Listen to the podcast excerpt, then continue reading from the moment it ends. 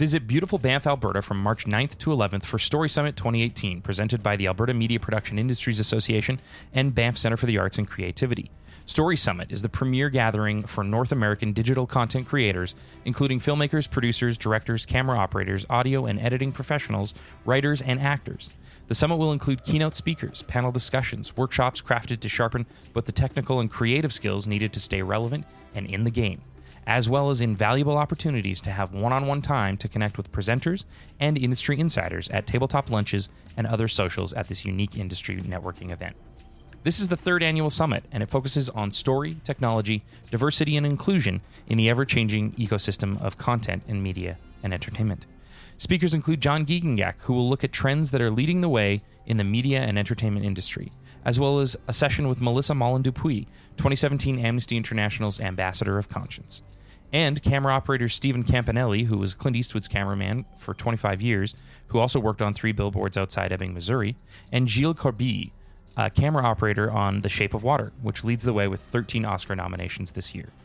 Sessions include The Future in Hand Entertainment Technology, starting at the end of VFX Workshop, Modern Casting 101, Camera, Lens, and Lighting, creating that look, Getting the Agent and Getting the Deal, and many more.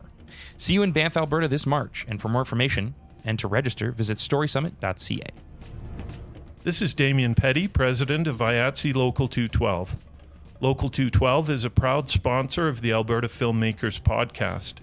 We're also a sponsor of the Calgary International Film Festival Oscar Party on March 4th. I'd like to encourage members of the community to join us in celebrating the Oscars and supporting the Calgary Film Festival. Enjoy the podcast.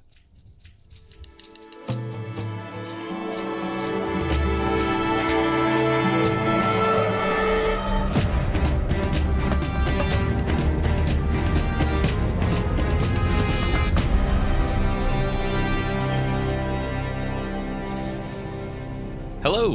Hello. Welcome to the Alberta Filmmakers Podcast. I'm Matt Waterworth. I'm Scott Westby. And uh, this is the podcast where we talk about film and screen industries and apps. And we, we don't really talk about apps. We should talk about apps. We should talk about apps, yeah. VR. Yeah, VR. Uh, And, and this uh, week, Nicaragua. Nicaragua, yes, that's right. How was it, man? It was uh it's unbelievable. It's a it's a really amazing country and I really only, you know, got to see uh, a few bits and pieces of it, Yeah. but uh, my first time outside of North America. Um and it was uh it, was so cool. I I know so much Spanish now. like Not- not really. gracias. yeah, I know a couple words. Vámonos. Uh, yeah. yeah. Um, but yeah, we uh, you know there's volcanoes everywhere. I was at the top of a volcano. Um, uh, you know, saw monkeys. Uh, my favorite monkey was Pancho on Monkey Island. Of He was the best. uh, uh, yeah, and stayed at this incredible Airbnb that was like this this uh, house with like multiple kind of like it was like a compound almost, not big, but a Yeah. few different structures. Oh, and- okay. uh, and this view of the beach in the distance, and um, just incredible. Yeah, I took some cool photos on Instagram. How was the fruit? Did you enjoy any Yeah, fruit? I mean the pineapple was uh, unbelievable. It's like a Yeah. different fruit, right? Totally, that- totally. Yeah. it's it definitely shipping definitely changes uh, Yeah, the for sure. flavor of things for sure. Um, and what about spiders? yes, yeah. Uh, there was uh, there was uh, on our first night. Um, Bert and I are kind of at, in the guest house. So if you were to own the house, there's like a guest house that's a little bit away from Oh, okay. from the rest. Oh, so we're yeah, it's kind of nice, but also kind of scary. house, right, yeah. so it, it doesn't always have power. It was uh, it was interesting. But our first night, we had uh, you know we're, we're like scanning the room for bugs, and we find this gigantic. It's and it's not a spider. I still don't know what it was. It almost had like a square body and these tiny legs, like a spider, but not enough legs for a spider. Uh, and it freaked us out. It was huge. Um, Like a cockroach, maybe? Or- yeah, maybe, but it, but long legs, like Right. long Oh, legs on the side. Um, and so we kind of like swept it out, and and then we you know went back with the group and hung out for a bit, had dinner, and then came back and whatever that little thing was was dwarfed in comparison to this massive tarantula spider of some sort uh, and uh, just hanging out in our bathroom. And uh, it was it was terrifying. Um, and we got a broom and a, and a dustpan and kind of and didn't kill it and put it outside and uh, after that, it was uh, like every other bug was no big deal. Totally. Yeah. Yeah. Once you once you hit Yeah, that, yeah. Yeah, scorpions, no big deal. Uh, it, was, it was totally uh, kind of a good way to start things off. I guess so. uh, Hey. But we kept finding them. We we found three tarantulas over the course. Oh not in our not in our building anymore, luckily. But uh, I saw a picture uh, of one in the container. Yeah, Was that, yeah. What that was the second one. that was was it- in the kitchen. That was, was the main bigger house. than the one before? or I think it was Yeah. bigger. Yeah, a little that bit was bigger. Yeah. so disgusting. yeah, it I, was uh, nasty. Yeah. I don't love spiders. Yeah, um, yeah. To put it gently. so yeah, that wouldn't have been fun. but well worth it. Um, I mean, the beach is the beach was right there, and uh, and yeah, I got to. I've never been on a scooter, or I've been on the back of a motorcycle once. Right. Um, had a blast on a scooter. Um, on a, on an island with two uh, volcanoes, Ometepe, and uh, you have to take a ferry there, and then we of course got got railroaded by these guys trying to give us the scooters, and we had to Oh right. Luckily, we had an amazing guy with us named Mike, who uh, is uh, both an English and Spanish speaker. So he was like, he was not having it, and Yeah. negotiated us out of this extra yeah. thing that they Yeah. hadn't told us about before. um, and we and we took these scooters and and, and took them off to this uh, amazing like lagoon uh, that was like a resort. It was like this. It was like down this dirt road and then suddenly everyone's there and you walk down this path and it was this cool like canopied lagoon with beautiful water and Oh wow. and like waiters serving you Yeah. like at the you know poolside. it was pretty amazing. Um, so yeah, it was a great trip. Overall. cool man. Yeah, Right yeah. Sweet. Uh, so how did things go uh, without me? I listened to the podcast. It was yeah, great. yeah. It's it was great. Yeah. Um. Yeah. Let's get into that in a bit. But um, the week was fine. Yeah. We've we've been working on a new movie. That's right. the next yeah. movie. Yeah. Um, and it kind of stole my attention. Um, it's really interesting. Once you, um, once I, now that I've put enough kind of to get the momentum going on, on this thing, it's all I think about. Right, right, Right. So, but it took a little bit of time though to like get into that headspace. But Mhm, now I'm, mhm. I'm dreaming about it and I'm, you know, I can't, that's Yeah. all, that's all I'm thinking about, Yeah, which is, yeah. uh, tough to balance, you know, the corporate work and stuff. Of course, yeah, yeah. Uh, yeah, it was, it was a great week. Cool. Um, what happened this week? Uh, Andrew Fung won the movie league. Yes. Yeah, that was good to see. Yeah. Uh, I yeah, I, I couldn't do my usual like research and, and whatnot, so I'm not as not doing as great Right. this week. you still uh, did better than me though. Yeah. uh, what else happened this week? Oh, the the Canadian uh, the Canada Media Fund invested in a, a company in Edmonton, uh, a company called Threescape Systems. Uh, got six point two million dollars from the CMF. whoa, Yeah, towards development and marketing for innovative digital media projects. wow, cool. Very cool. Um, uh, yeah, I guess they work in immersive experiences in 3D, um, with a focus on providing a better quality of life for seniors living in facilities. That's pretty sweet. Very cool. Yeah. And I see that Daniel Foreman received the Gil Cardinal Legacy Fund. Yeah, that's very right. cool. Yeah, yeah, twenty five hundred bucks for. We know Daniel a little bit from uh, you know his work with the Edmonton Short Film that's Festival. right. Yeah. which is cool, and uh, he's uh, a jokester online. That's for sure. um, Tom Cox received the uh, 2018 Douglas James Dales Industry Builder Award. Whoa! Yeah, this is pretty sweet. Wow. Um, Oh, sim lighting. Yeah, yeah, yeah. Yeah, it celebrates the Canadian production community, awarding a producer whose sustained, voluntary, selfless service, contribution, and commitment has benefited the Canadian film and television production industry. I mean, I don't think you could argue that Tom has deserved this award for quite some time. For sure. Yeah, Yeah. Um, so, congrats to him, and uh, of course, thanks for you know the industry building in Alberta here. Yeah, I mean, without getting too political, that's I mean, I mean, sim lighting and grip is they're in Toronto, and Right. and Toronto is its own little community, so it's nice that uh, they would recognize someone from way over here in Alberta. Yay! Um, yeah, that's kind of the big uh, industry news. Um, but yeah, let's get into this this conversation that I had with Natasha Tony and Damian Petti um, about creating respectful workplace environments. Um, it's it's a bit of a heavy conversation. Obviously, there's a lot of uh, a lot of stuff to talk about and conversations that I'm still kind of learning to have. So, sure, yeah, it's yeah. A, it's a challenging topic. I'm glad I'm glad you tackled it. You t- you took the the ball and ran with it while I was gone here, and uh, I- I'm excited to hear it myself. I haven't yet, so uh, here it is.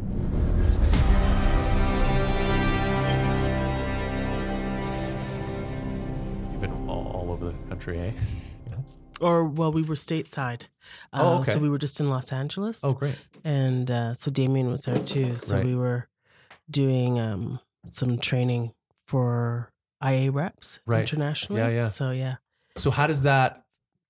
Um, how did you fall into this? I guess because you've been you've been like Yeah. I, I don't even know where to start to unpacking all of this. So it's like Yeah. what what brought you to LA? What brings you here today? Like just tell us a little bit about yourself. Sure. So I um, work uh, doing labor relations for IATSE Local 891, which Right. is a motion picture uh, local in Vancouver. Okay. And uh, I, my background, I've been in film for many years, almost 25, and was a casting director for many years. And went NBC? in British Columbia, Okay. yeah. And went back to school and studied uh, conflict resolution, mediation, and negotiation, and, and switched careers about seven years ago, Oh wow. Okay. and and uh, started working for IATSE Local Eight Nine One full time. That's a that's a pretty dramatic shift. Uh, I, I yes, I think that it is a it was a shift. I was ready for a change, and I was an active union member, so understood um, what it was to be a part of a union, Yeah. and that was something that fit and aligned with who I was, and so being involved in the labor movement, uh, understanding uh, the intricacies of negotiating, negotiating and bargaining was something Right, that really was was something that was of interest. Yeah. So, yeah. So the conflict resolution kind of isn't necessarily so different when you're when you look at it that way, right? Where it's just kind of Right. I think I mean when we're when we're talking about labor relations, Yeah. I think that that, that skill set was what enticed me to um, decide to change careers. Right. And so it was it was a slow process. It was probably about three or four years of of training and Right, studying okay. to do that.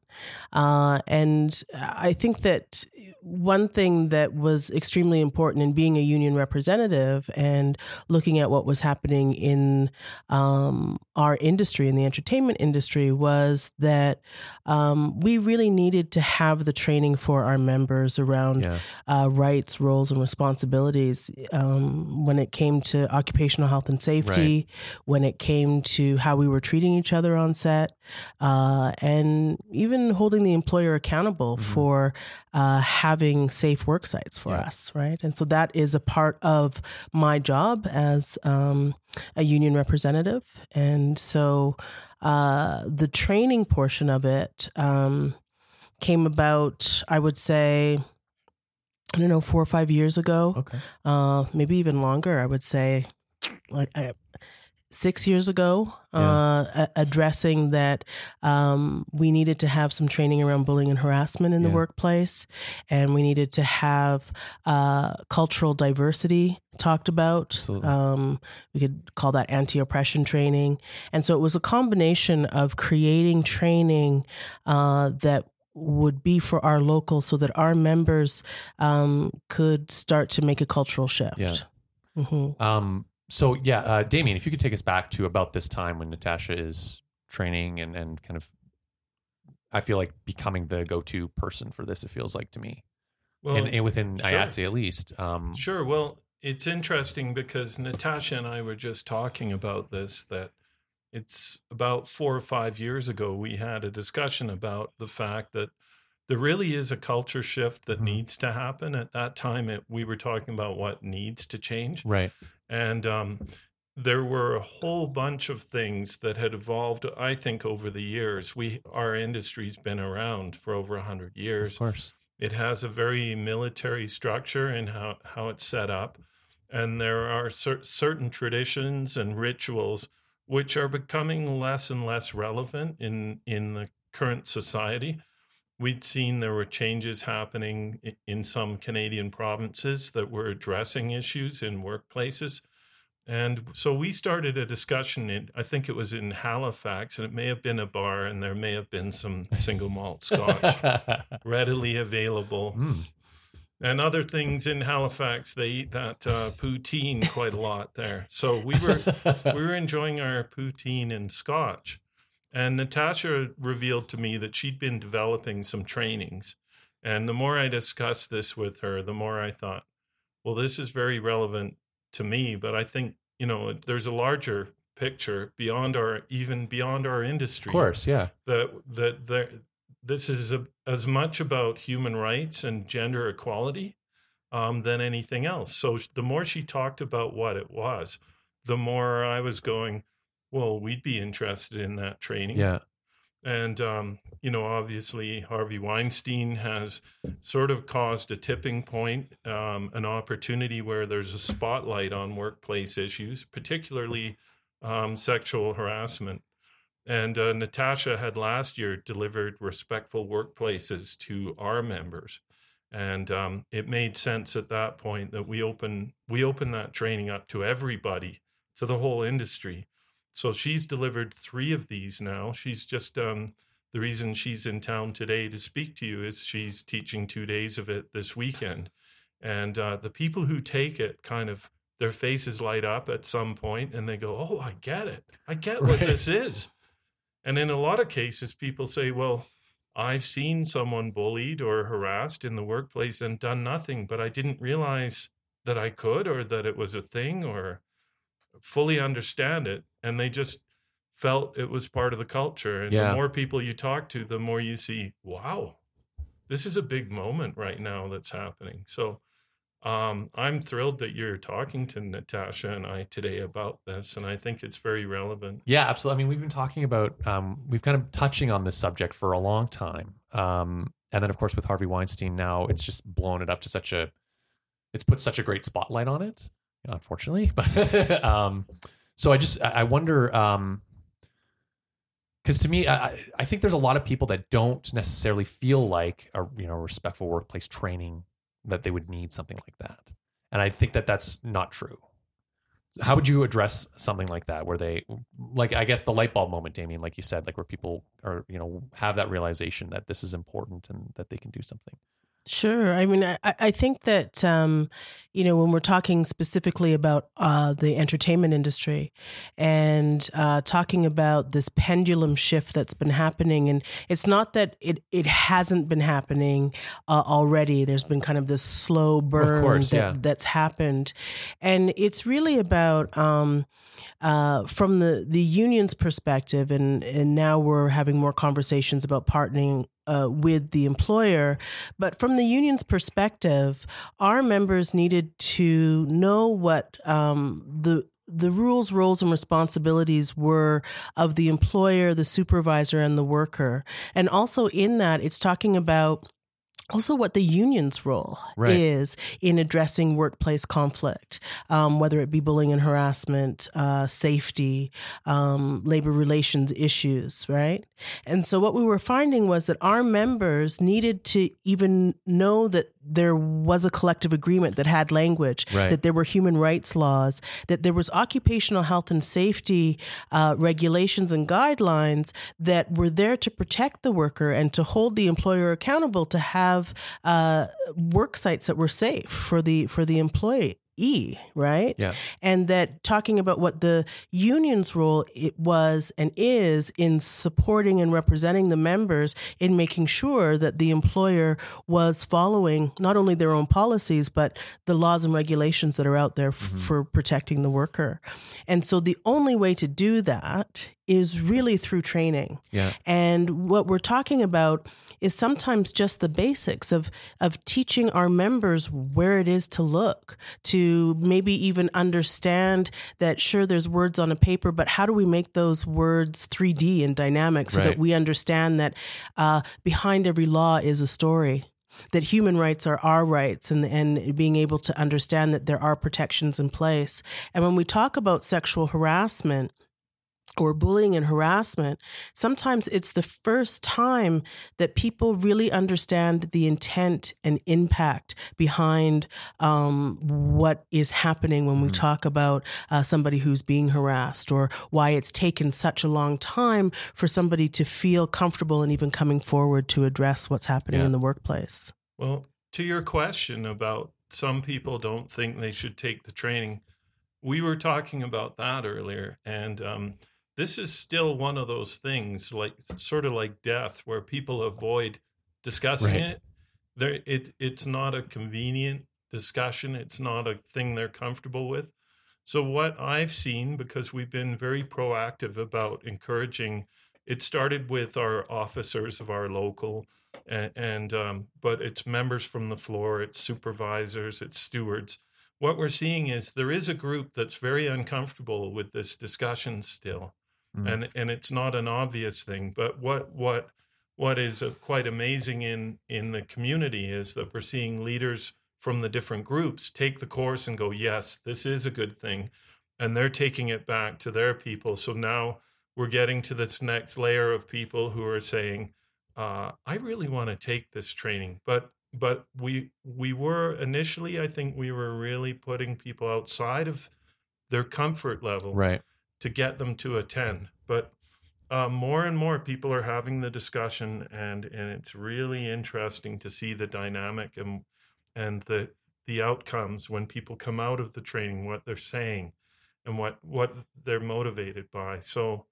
Um, I hope it will continue. I mean, our goal is to keep offering this training. Yeah. We think we we think it's really vital to to the workplace, and and we see there are kind of uh, there's there's enlightened groups of people in the industry who are kind of getting it and moving it forward. It's affected all of our other trainings. So we the set etiquette course Oh, that's nice, yeah. uh, supported by many groups in the community has at, at its um, foundation um, uh, um, respectful workplace language and, and just kind of that culture shift. The old days of set etiquette, and you still see on social media, you know, nine ways to survive in our industry.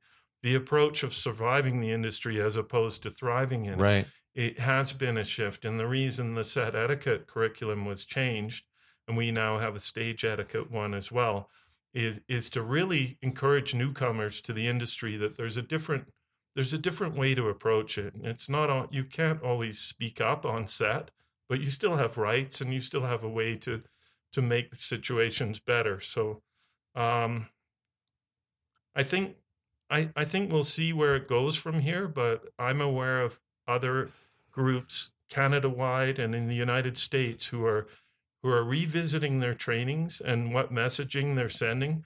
I, and quite frankly, there's still set etiquette courses that I've seen. The curriculum is keep your mouth shut or Wow. you'll be fired. No, really. Well, it, more so, it's on the uh, comments that you see Right. in these social media posts about Right. nine survival techniques for the industry. But um, the I've I've seen instructors who very much preach that message. We that they're no longer instructing in this community, Right. but um, it, it, it is a much more inclusive and Yeah. open, and there's a direct correlation between, um, you know, having workplace equality and having respectful workplaces. right. And one of one of the mandates in our organization is to have have a higher proportion of women represented in the workplace, and the connection between these two things is huge. Well, yeah, I would I would hope so for sure. And it's amazing what language will do, even even just when you start bringing people into the industry, just the way that you frame up even the same concept.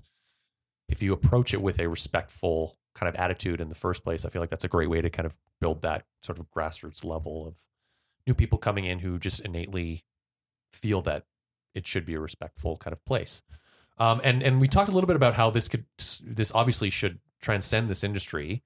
Um, you know into everything else but what is what do you think it is about the film industry specifically that makes it such a current issue. Maybe it's just because we're living it but like you know it's a pressure cooker on set right? And so i'm just wondering what is it is it different in the film industry or is it is it not? And how would how would that be Yeah, I think that you know when we're we're talking about uh, our workplace, and we talk about individual factors, organizational factors, and the organizational culture. When we start to really kind of break down uh, and look at our industry, and so we talk about individual factors being, you know, um, uh, the way that people are interacting with each other, their uh, interpersonal skills or lack Right. thereof, uh, communication, uh, their own kind of training, but how they are managing and dealing with conflict. And so that can be uh, uh, escalated um, in an adversarial way with uh, a communication rep- uh, approach or uh, de escalated depending on the cooperative approach that an Right. individual is using. And then when we look at the organizational factors, you know, there's a long list that often we will um, look at that list and check off, uh, which is there's no kind of clear codes of conduct. People aren't aware of policy and procedure. Uh, there's a shortage of um, resources, training, deadlines, um, organizational shifts that are happening all the time, and uh, a competitive work environment. And so, if we list off eight or 10 things, that is our industry. Right. Right. Uh, and then when we talk about um, the organizational culture, well, it's always been like this.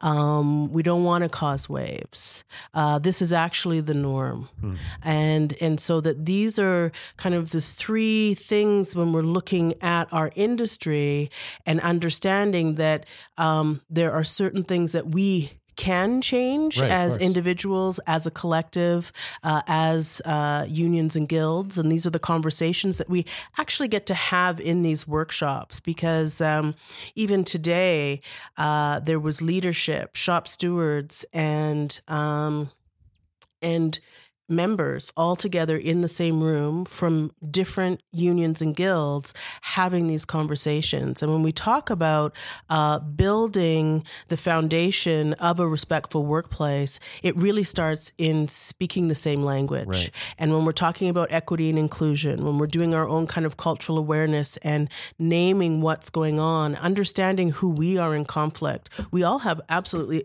all have different conflict styles. You can have somebody who's in a leadership role who is an avoider.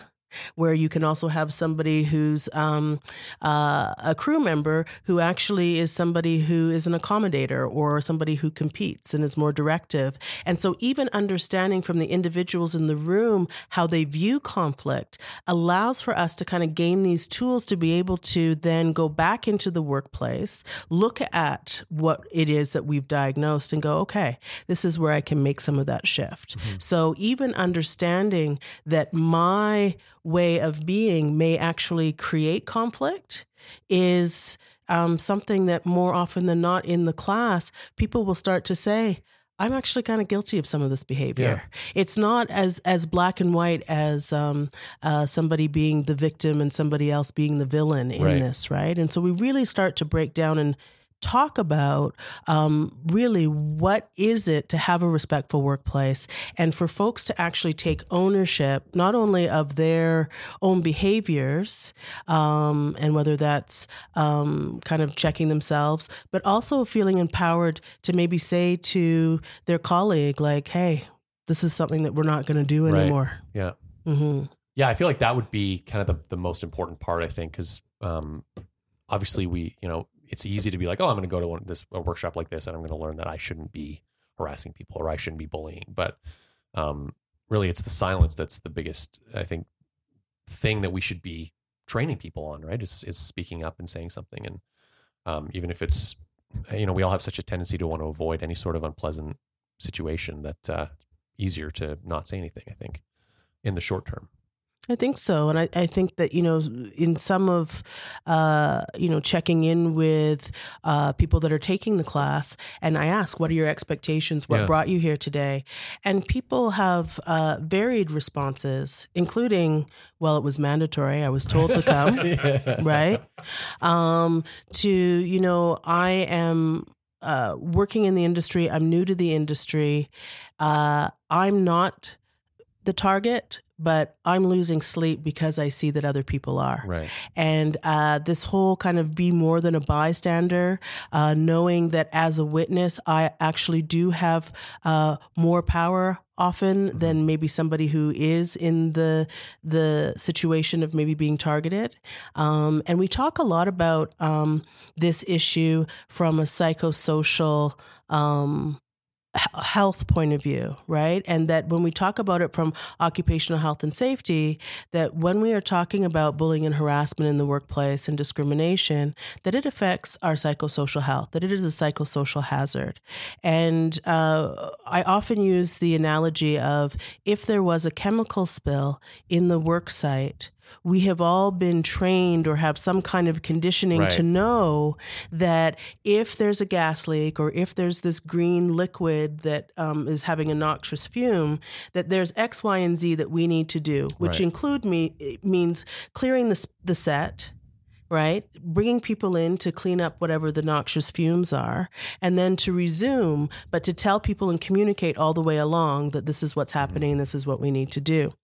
Same thing when we're talking about um, discrimination, bullying, and harassment Right. in the workplace is that it is a psychosocial hazard that affects us uh, in a way mentally, physically, emotionally.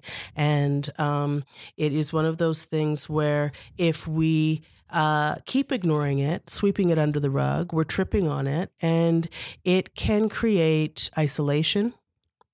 Um, it can create anxiety, uh, lower kind of uh, morale in the whole yeah. workplace. Yeah. And so we talk about it from that perspective. And it's interesting that people know what the the effects of Yeah. bullying and harassment. I have yet to meet anybody who can't tell uh, me what the effects are of bullying and harassment in the workplace. It's just simply making that connection when we talk about the occupational health and Right. safety Quite that right. that that we are then able to uh, create a dialogue around how do we change that. If it's a safety issue, that is a way in for us to have this conversation. So, you know, our industry is different i- from other industries in the sense that, for one, we're in the popular media all the time. So people are paying attention to our industry. But I think it's always been a gig based economy Right. for us. I mean, that's kind of a current catchphrase that people use.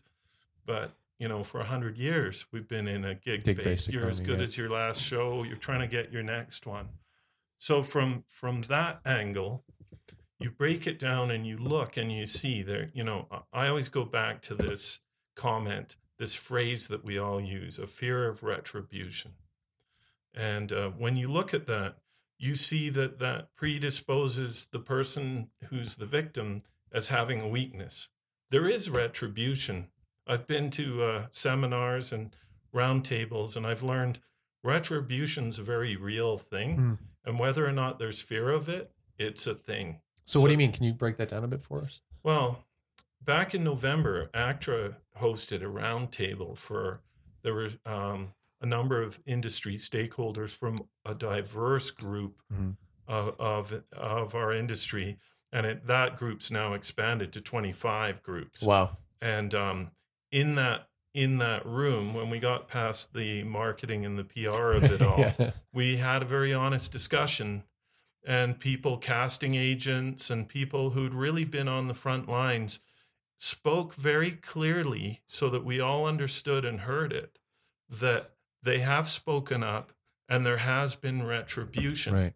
so when I, when I went away from that meeting, I started thinking about how do we approach this, and and when you say fear of retribution, that's a very employer friendly term that Yeah. predis- you know the onus is on the individual to prove it. Well, in a lot of jurisdictions, the labor laws and the employment standards are changing, so that the onus is now on the employer Right. like we're giving this interview in Alberta where it's all recently totally changed. Yeah. So you talk about employment standards, the onus would be on one individual to prove that a multinational corporation had had treated them poorly and they would have to build their whole case. Right. So the laws and the culture have changed to a degree that now it's on the employer to make to defend themselves rather than on the victim to Mhm. build the case. So I think I I think your question about why our industry is different um, is a good one because it's not just our industry. I think it's all over the Yeah. place, and I think, as Natasha pointed out, I think that um, there has been a movement. Like my comment about governments changing their laws to be a bit more supportive towards workers. I think that's evidence that our society's been reevaluating Mhm. um, and this is this is about women and it's about equality but it's about a whole bunch of other things it's actually all about power Right. and that brings in issues of uh, safety and and all kinds of things human rights um, but but the the flashpoint right now is sexual Yeah. But it's part of the whole of course. Yeah. There's a much larger conversation. Yeah. across all sectors i i think So what what do you think um, is sh- why is it shifting now? Like what is it about? What has changed in the world that we're having these conversations that we ha- we didn't have, you know, 10, 12, 20 years ago? Uh, I, I, mean, I think that touching on a little bit about where Damian was going with laws changing yeah. and um, that uh, creating that awareness. And so then training up in our industry, training up representatives and employers at the same time that laws are changing. And yeah. so let's, let's address this. Um, regardless of whether we're project based or not, there are laws now in place that protect us as workers. And so, so that that is, is part of that. I think that when we talk about what is changing, that's even on more of a global perspective yeah. about what you know and and where uh, we need to kind of um, start to view um, have have a more of a global perspective and have um, an intersectional lens in understanding uh, what is happening when we talk about, um, you know, and Damian's brought up, you know, women's issues or equity and inclusion, is that we are having those conversations on more of a, a global perspective. I think that we're talking about what does feminism really look like yeah. um, for all of us, and men and women are having these conversations about that feminist perspective. Mm-hmm. And I would have to say that, you know, the reality and what is interesting about about uh, the training uh, that I do is that it actually is coming from an intersectional feminist yeah. perspective that is actually resonating for um, the the members um, and and the leadership that this is a way for us to have a conversation around equity and inclusion, but no one's ever trained us to have those kind of conversations, yeah, yeah, right? And so I think that um, many of us have grown up that we don't have those conversations because you know what, we're all the same. Let's not talk about about that. But when we start to talk about and unpack and uh, learn about the stereotypes um, that we all have, mm-hmm. um, that we all carry, that we've learned those from a, a very uh, early age. And then how do we then incorporate that if we're not supposed to be talking about right. it, but we're just supposed to be not doing certain things? And so to be able to um, facilitate conversations with uh, the participants so that they start to understand their own cultural awareness, cultural identity, um, kind of where their limitations are. I never kind of know what somebody's limitations yeah. are uh, until they share what those are, what those are with us, right? But when we talk about cultural identity, when we talk about the human rights piece and link that, when we talk about what's going on in the workplace, there are so many different perspectives that people are starting to understand that maybe it's my perspective isn't the only one. Right, and so that we do it in a way that people aren't necessarily threatened, but that you do have a conversation with your peers. And so if there's 15 people in a classroom, there's probably 15 different life experiences course, yeah. that are coming in. But it's the first time that you get to sit with your peers for six or eight hours to actually unpack and have these conversations. Yeah. I'm not only doing this within the film industry and facilitating these conversations, but really, um, when we are talking about having this conversation and the messaging on a global perspective, we still need to make it accessible to people and to understand that as workers, we may not have all gone to university mm-hmm. and studied. And for, for many of us, we're technicians. Yeah, of course. Yeah. We, we're, we're workers. We yeah. are creative. But to be able to look at a workplace policy that's saying, don't, don't, don't, don't, it's really about okay well what does that even mean so that what is the again and i'm going to go back to intent and impact here mm-hmm. but understanding that uh, the uh, sexualized jokes or the gay jokes that i'm making that i think are funny on the set have an impact that really is hurtful and harmful to somebody else and that there are laws that actually protect people against that and understand that um, just because um, I didn't mean it doesn't actually negate the fact mm-hmm. that it could have been discriminatory. Course, yeah. Is some of the first time for people where they really understand that they have an impact on what it is that they're creating in the workplace. Mm-hmm. And again, this happened today where people said, I need to be mindful of of what I'm saying and doing in the workplace. I didn't come here thinking that I did, but I really need to. Yeah. Hey, everybody, just wanted to uh, take a brief break uh, from this wonderful conversation uh, to talk about the Calgary Film Center. As you know, it is a world class screen based production facility, and it's suitably equipped and serviced so, uh, so that you can execute your next project with ease. 50,000 square feet of purpose built sound stages, and 25,000 square feet of multi purpose warehouse and workshop spaces, complemented by the anchor tenant, William F. White, Canada's oldest and largest provider of professional motion picture, television, digital media, and theatrical production equipment. And at the Calgary Film Center, the aim is to deliver production support for local, national, and international screen industry projects in a purpose built venue designed to service individual client needs. As well, the Calgary Film Center delivers programs to engage and support innovation and excellence in the film and television industry. Uh, if you haven't signed up for their newsletter already, you must go check it out at uh, calgaryfilmcenter.com. And now back to this great conversation. What's so interesting to me about this industry is that you kind of have ev- uh, people from all walks of life, Yeah. you know, in the same Totally. room together for 14 hours a day, and they bond very quickly. And um, it's it's it, I, I don't know another industry that's like that, and so easy to have like a you know like a construction site would have a culture of you know a certain demographic, and and those kind of jokes might be totally fine in that culture. But you've got people that um, you've got gay people on set, and you've got people of color on set, and you've got women on set, and you've got white males on set, and so I think uh, it's really interesting to me that teaching people how to have that conversation is kind of where to start. Um, and I hadn't actually considered that before, but that totally makes sense because, um, we, you know, we it's like you said, we see a lot of don't do this, don't do that. This is offensive. This is offensive, and then we start like I'm, I'm speaking as a white male, of course. We start to question what can we do, right?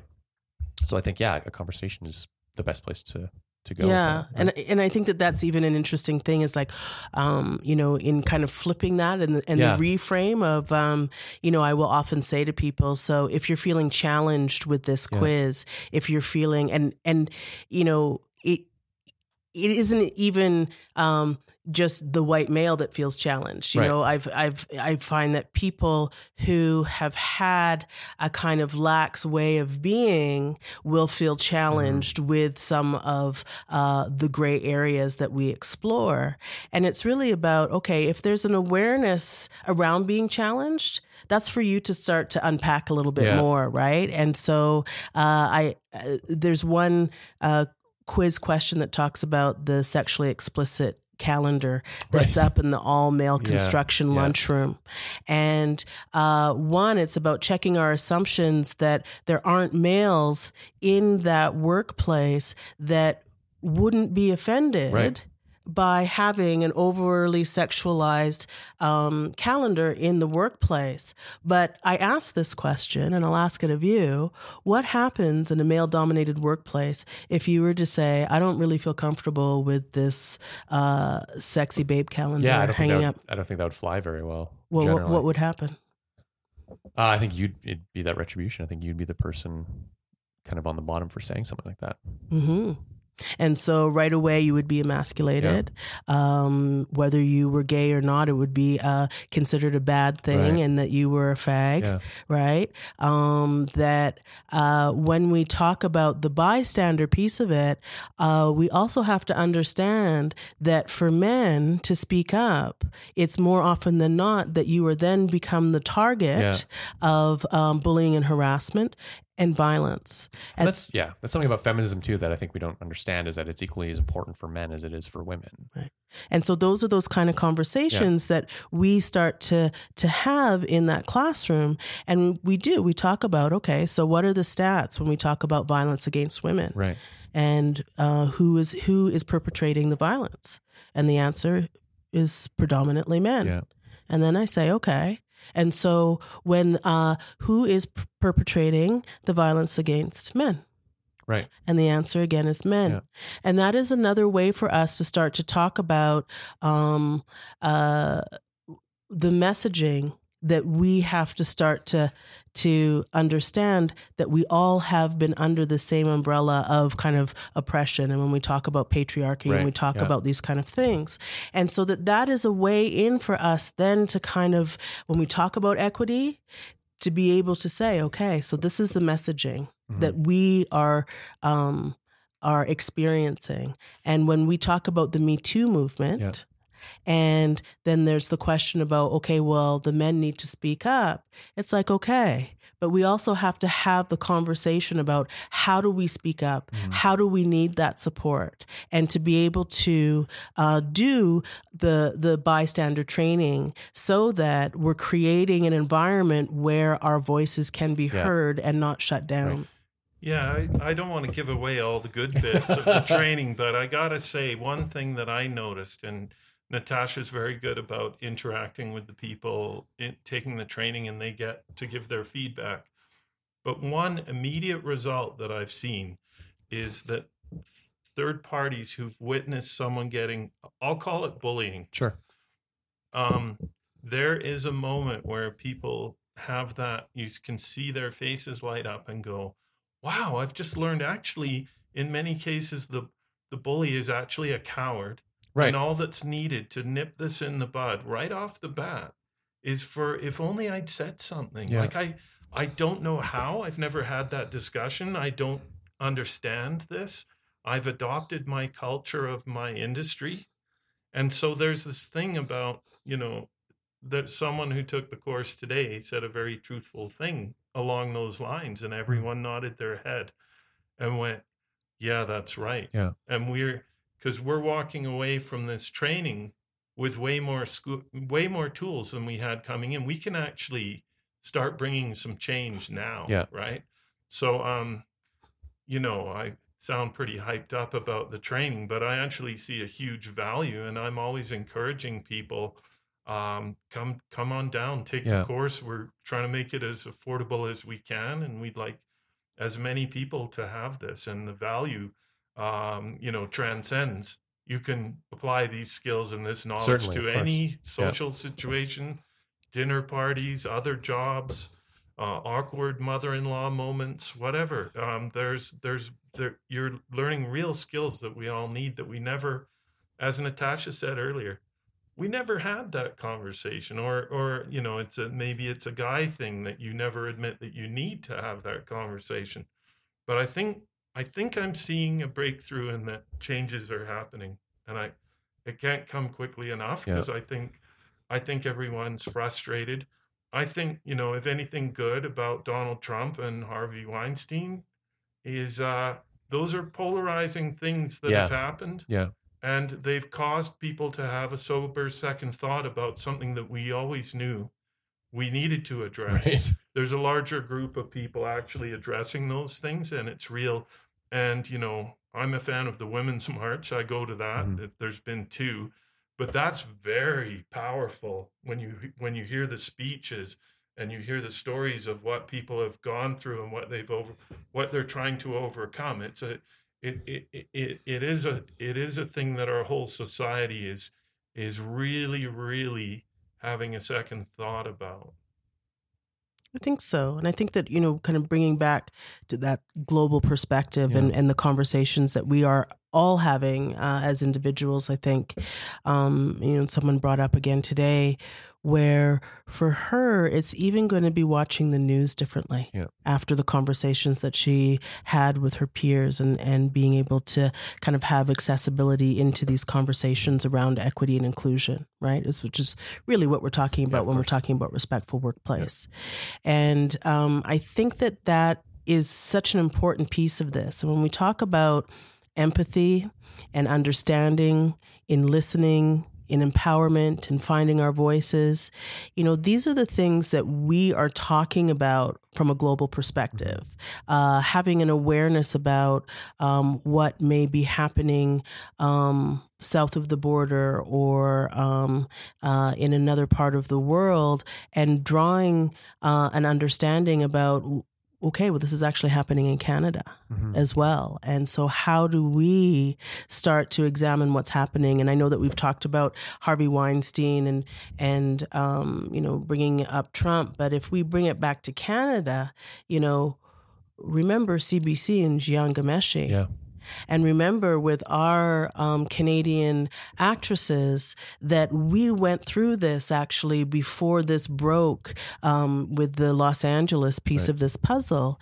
And that when we talk about um, uh, sexual harassment and an abuse of power and um, this kind of secret that was kept within a community um, and that uh, things were not addressed with the employer and that the union did not address Yeah. uh, when it was being brought forward.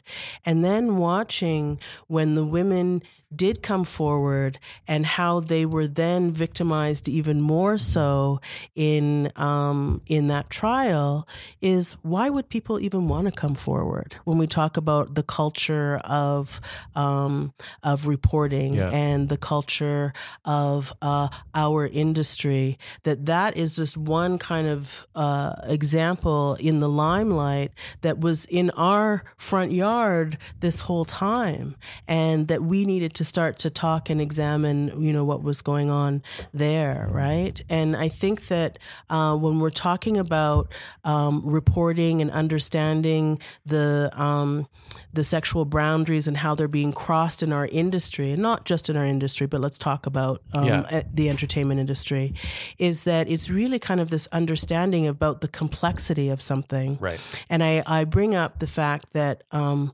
you know, it's quick. Sometimes it's quick for us to judge, like, oh, why did they go back the second time? Why did they take another meeting after what was happening? But understanding that the lines are so blurry when we're talking about sexuality, when we're talking about work in, in our entertainment industry, is it isn't necessarily about victim shaming or blaming, but more so about kind of suspending judgment and getting curious about, again, the complexity about the power dynamics uh, that are in play in our world, in the entertainment industry, where the stakes are so high, Absolutely. Yeah. right? Yeah, there's still very much, um, you know, when I followed the media's reporting of some of these terrible things that have happened, some of the dialogue is still about, well, why didn't the victim quit their job and why didn't they? So, so uh, you know, it, it is all about how how we report it and how we view it. And I'm hopeful that that we'll get to a place where people are a little more understanding Mhm. that you know, asking the victim to give up their career might not be a Right. supportive thing to be reporting on, Right. right? Right. Or the conversations around, um, I think that still there's a difference, um, you know, when it's an actor who's having um, these issues come into play. And um, there's a sense of vulnerability that an actor has, um, not a lot of power. Uh, Right. Within the industry, and can be um, let go, not hired, um, Well, writ- it's such a reputation out. based industry, and you're, you're not Mhm. really in charge of your own reputation, That's right. right? And so the conversation still needs to happen around how do we support the most vulnerable in our Right. industry? And so that expectation that whether that's through their agent and their union, um, that there's these conversations and supports in place so that um, uh, folks are feeling more empowered Mhm. who are making their living as actors um, to trust that um, when they come forward that they are going to be supported and believed. And I and I don't know if that's necessarily the same in uh, for you know the dynamics are the same when we're talking about uh, for technicians and uh, when we're talking about kind of gender inequities that can happen there. And I still think that there's a certain amount of support and power but I I, I I'm still curious about the conversations around the vulnerability of somebody who's in the role of an Right. actor Yeah. and that happening, which I think is very relevant um, to to be able to explore and happen. And and more and more, there are ACTRA folks that are at the training sessions uh, in British Columbia. I will be doing some empowerment sessions with actors with UBCP ACTRA and uh, doing a, a training with their representatives as well, so that we can really have this as accessible and start the conversation, so that so that they can keep that momentum uh, going around uh, feeling empowered to Yeah. come forward and be supported. And that's certainly one of the positive aspects of this piece that you're doing here. Is um, there is a national? I sit on a national training committee. This committee has come together as a result of all, all of this highly publicized uh, misconduct, and, and it's very it's very refreshing to see us all talking. We don't get together like as I mentioned. Now there's 25 groups, Yeah. right? we've never gotten together as 25 groups to talk about anything, much Right. less this issue. Yeah. So now I'm seeing nationwide there's rollout of respectful workplace training. A lot of organizations are looking at the role of the third parties, the observers. They're looking at adding pieces, revamping their contract language.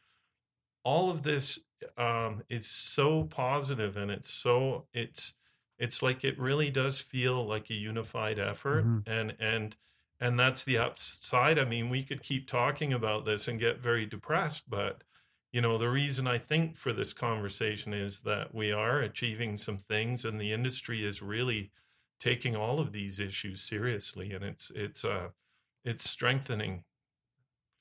Well, the right people are, are at the table. Right. That's just it. you know Yeah. and so whether that's um, you know I, I have an opportunity to have these conversations also with big studios and, Yeah. and to um, talk about what does that look like for us to partner up and uh, to be able to do some of this uh, in a more meaningful way that really uh, is going to make our jobs easier in the long run if that you know we're all speaking the same language and so um, collaboration I think is uh, a huge piece of this conversation in a positive way, uh, and and really being able to uh, take ownership. You talked about grassroots. Yeah. You, you brought up grassroots. This really is a grassroots Yeah. movement, and uh, It kind of has to come from the bottom and the top at the same time. I think. it really and and so that's actually what so. what we're talking You're about right. that we're seeing happen and i think that it really did start from a grassroots level where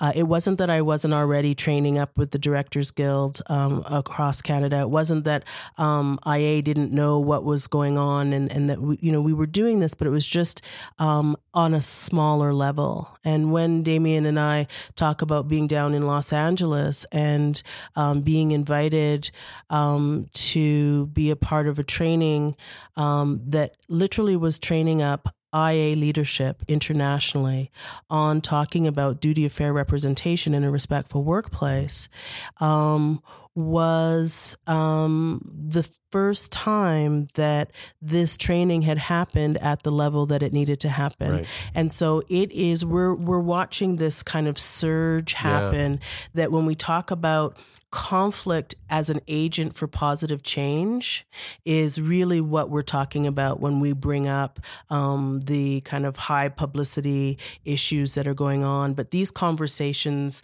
have really been happening for years Yeah. at a grassroots level.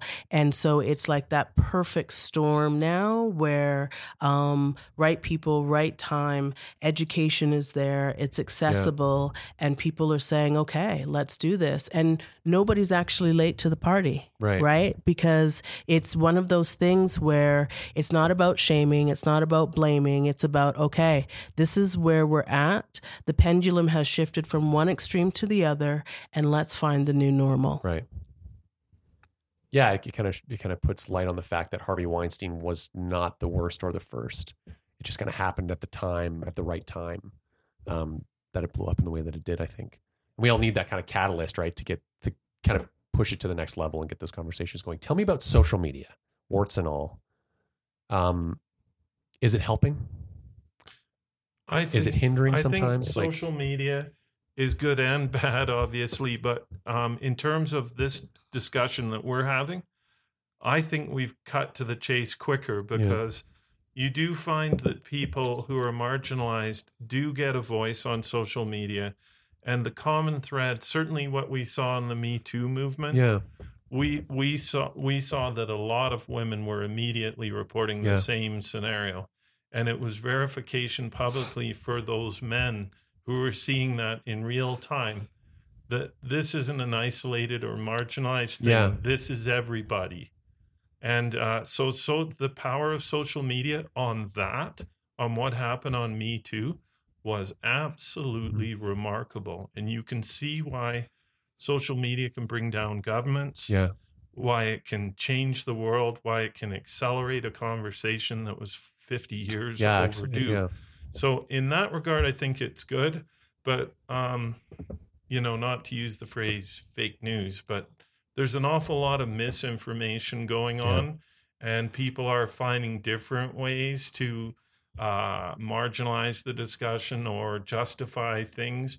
So, um, you know, it's good and bad. It sort of polices itself. But what I'm seeing is that um, people are people are starting to engage in this discussion overall. What would you say, Natasha? What are you seeing? Um, I I appreciate that that, that it has made um, these conversations more accessible. Yeah. I think that um, there, uh, I mean, I'm quite mindful about what I'm posting on social Yeah. media, about my presence on that. Uh, I learn a lot from social media. I learn a lot, you know, uh, again, as a facilitator. Uh, but also as a human being, like I, I need to do some of this work when I'm talking about cultural awareness. Yeah. I'm having to do this myself, Yeah. right? And uh, I am an avid reader. I am somebody who wants to understand uh, the perspective from many levels. I have uh, actually a responsibility to be able to do that because I'm facilitating these conversations Right. with people all of the time. And uh, it is interesting for me to be able to uh, understand um, that there is, and even listening to Damian talk about Me Too, and and from your perspective of that, it was inundated. Um, it the the social media inundated what it was that you needed to hear and see, so that you could understand the impact of that Right. um, interesting from a woman's perspective and watching me too and thinking, wow, okay. Um, this is really brave for some people. Um, is this something that I want to hashtag me too? Um, is this something I want to be known for? Um, that uh, some of the the um, people who chose not to do Me Too uh, also need to be recognized. That Right. that wasn't the forum for for them to to voice.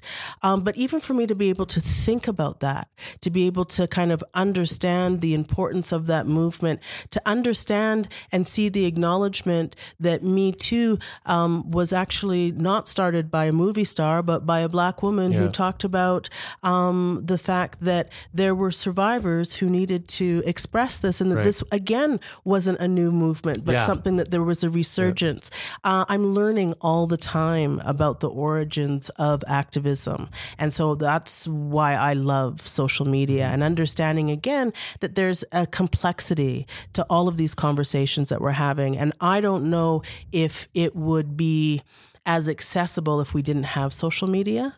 You know, when we talk about why Yeah. now, I think that social media has been the catalyst Yeah, in so. us being able to even know that there are so many different perspectives and ways of looking at something, right? Yeah, and I think I think Damian you hit it right where it's just accelerating the conversation that otherwise would have taken you know 50 years. Like look at this, you know, the suffragettes and, and Rosa Parks and all these big things that happened. Those were long, long conversations, right? That were just one, you know, two people in a bar having a conversation. But Mhm. now, yeah, a Me Too movement can happen quickly without Mhm. needing, you know, a media, you know, a newspaper to buy into it or something like that. I still, you know, one one thing that I would caution though on the social media, I still see a strong need for trusted sources. Yeah, no, I completely agree. And I yeah. see, you know, and I we all have these friends on social media that we question: should we block this person or that um that they'll publish stuff as though it's Yeah. Oh no. I- Yeah. we- We've all got a few of those. Yeah. you know Yeah. the gold standard you know new york times and there's certain standards in canada i suppose there's a few Yep. um, globe and mail is sort of one some days it's a it's a really good source and um, i think the downside of the social media is is inaccurate messages get spread very quickly and i'm sure you know we were we were discussing you know in the in the papers now there are people suing their accusers Right. a- and, so we don't know where the truth of some of this lies, but um, obviously the Me Too told us this is a huge Yeah, it's- thing it's that cons- needs yeah. addressing now. Yeah.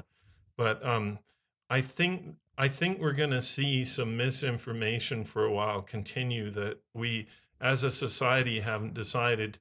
Um, other than those obvious ones, those bright lights like the New York Times Right. and a few others, but um, there's really a lot of sort of inaccurate, misleading. Yeah. Some of it's joke stuff. I'm okay with jokes, and you know, I get a good laugh from the Beaverton. Sure, the onion. And, So yeah. yeah, um, but um, but I think I think there's a responsibility on us all to double check our sources and not, you know, report so and so has died or right. you know They're filming. They're filming Mission Impossible Eight in Calgary. You see those kind of things all the time. Yeah, time. that I, that's actually I, my phone rings a lot. Yeah, I bet it does. people Yeah. believe those, and and I I always tell them, well, look, you see, it's for entertainment purposes. Yeah. It's not. It's like a joke, uh, a website that's uh, sending stuff out, and uh, it, the fact that my phone rings every time a phony film is coming Yeah. to town, Star Wars or whatever it is, um, tells me that people aren't really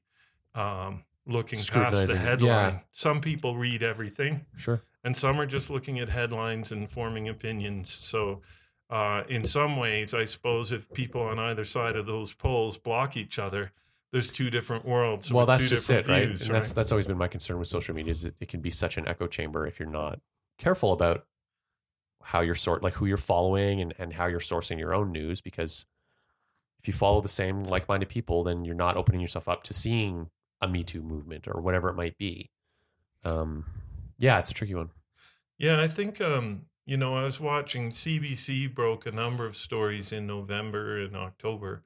Um, I th- I think they were that was really good in that it started a national discussion here in Canada. I mean, I I know it's happening in the states as well, but um, people really started reading the stories to the end on Yeah. some of these. I felt like yeah and and so um, I I hope I hope this trend continues, and I hope that a year from now we can say we we've seen much more change, and that it will con- continue. It's not just a flash in the pan. yeah of course I don't think that it that it will be a flash in the pan. I I think that people are really wanting to um, make that change, Yeah. and um, I I kind of think um, also with the um, uh, generation that is newer to the workforce is uh, they've found their voice Yeah. and are going to be holding folks accountable Yeah. to things too, and um, and I'm really kind of excited about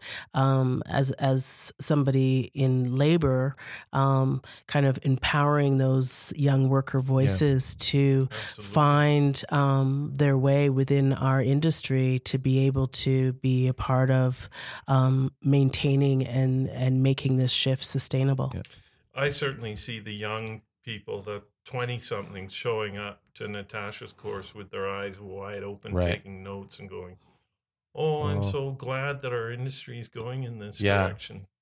So, and I think those are those will five years from now be the leaders who are spreading the, you know, this is how it should be and this is what it is.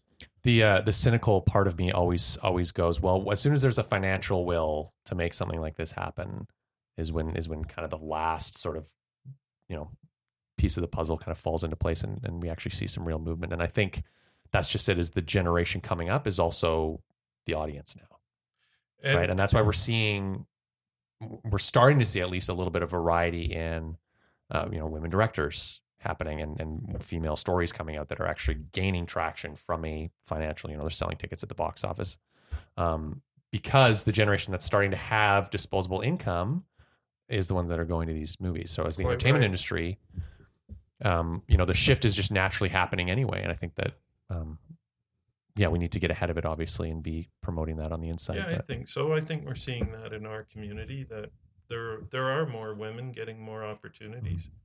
You know, in my organization, we've got 34% women. We're pushing that envelope every day. Mm. I think it will increase. It, there's still there's still a gap. There's certain crafts that are very gender yeah one way or yeah. the other. But um, um, we're seeing we're seeing some real progress on that front. It's still taking it some time, but um, it it's it's improving steadily. Yeah.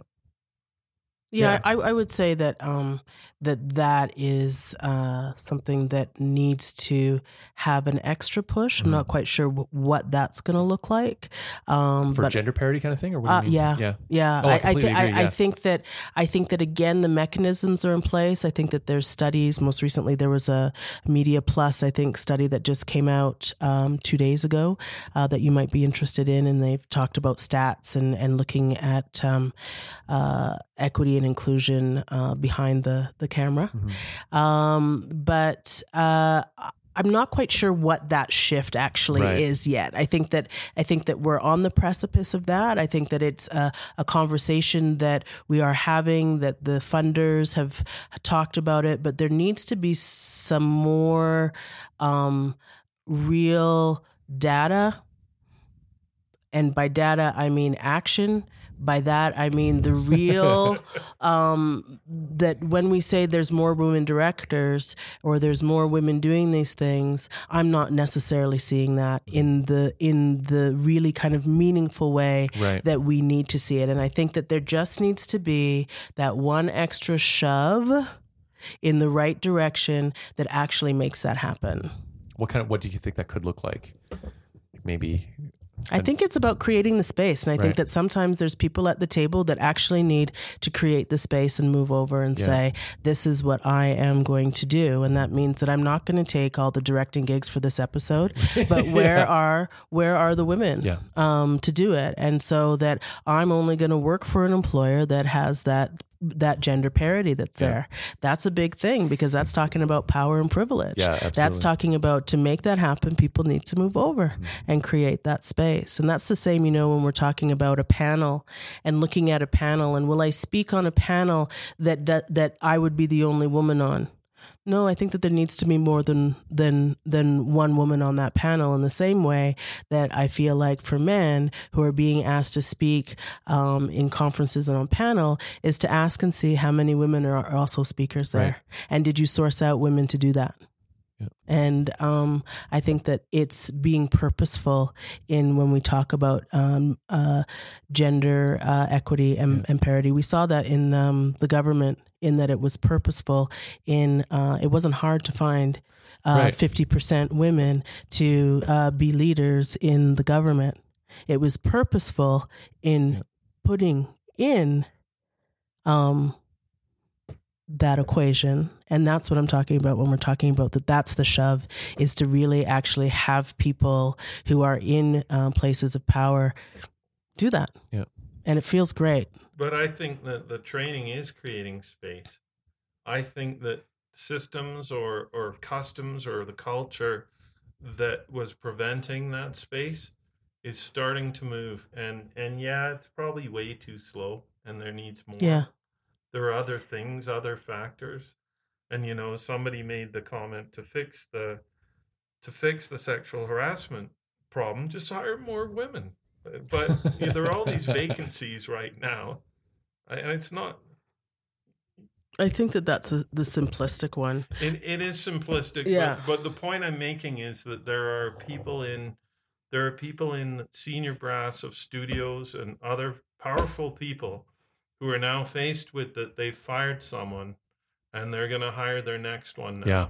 So why did they fire like and it is simplistic and there has to be all the support that brings people to these opportunities. hmm But I I th- I think I'm seeing a lot of pieces changing right now. hmm yeah I know we get requests for projects that are loo- looking specifically for women to work on there. Yeah. So there is an awareness and an effort coming up. Again, it's kind of a grassroots thing. I I haven't heard all of the from all of the players, but um, I do see that people are really thinking about this and Yeah, I mean, you see it even in telefilm, you know, looking for gender parity by 2020.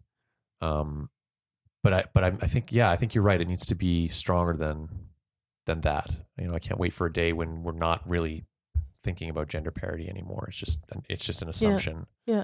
right? and that purposefulness i think is is is something that um when somebody does it the first time and then you do it the second time and then you just really kind of see that it it really is something of kind of right. using your power and privilege to to do some of that um it becomes easier and easier to Yeah, do it Totally. I think Wonder Yeah. Woman was such a was such a you know a huge deal last year because it was kind of one of the first big examples of that, right? And then the next, not the next Mhm. Wonder Woman, but the next time a, a female director is in you know a seat with that big of a budget, it won't be as big of a deal. Right, or it's it's it's maintaining it. It's, Yeah, it's exactly. the sustainability. So how do you do that? And and so I see that with um, uh, Ava DuVernay is doing that with some of her um, uh, producing that she's doing uh, an American African American Black. Um, um, producer slash director, right? And Mhm. so in some of her stuff that she's producing, like Queen Sugar, it's all female directors, Right. Right, and um, it's the purposefulness of that Yeah. that then is creating um, uh, the the expertise that these women will then gain from working on this television show. And so it could be a man or a woman in our industry uh, here in Canada to also be doing that Right. purposefully to Yeah. be able to create some of that momentum. And sometimes it's just I needed that experience, and I was able to get those three episodes. So now I've got the reel that I need to then go and do what it is that I need to do. And so I think that um, some of us just need to feel more empowered to to create that. Yeah. But you're right. It does. It does need to come from people in power positions hmm too, right? You can't just be grassroots.